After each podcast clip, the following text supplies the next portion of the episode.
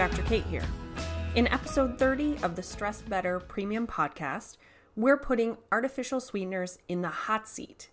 And I'm sharing some functional medicine strategies for enjoying treats while avoiding the negative health consequences. I'm sharing a clip of this subscriber exclusive episode with you here on the bonus podcast. To hear the full episode and access all the weekly premium content, subscribe. You can do that over at stressbetterpodcast.com. I hope you enjoy this sneak peek and look forward to having you in the Stress Better community. Let's talk a little bit about the human side of this conversation before I pummel you with research, stats, and data. I know that giving up or reducing the amount of sweets you eat is difficult. Your brain and body crave them.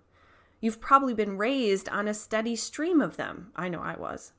And there is an entire industry trying desperately to keep you addicted to sweets because it means they make piles and piles of money for themselves and their shareholders.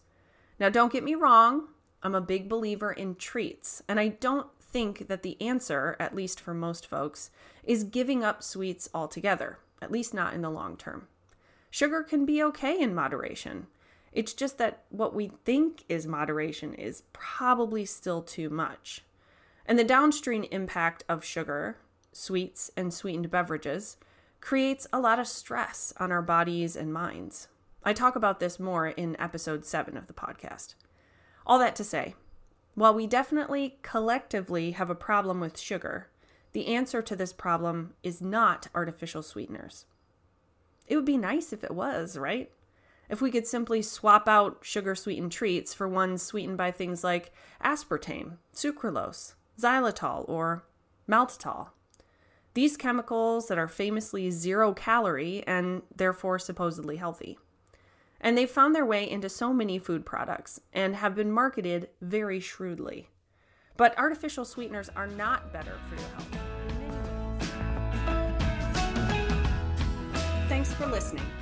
To listen to the full episode, go to stressbetterpodcast.com and subscribe today. To those of you who have chosen to join the Stress Better community, thank you for supporting our work.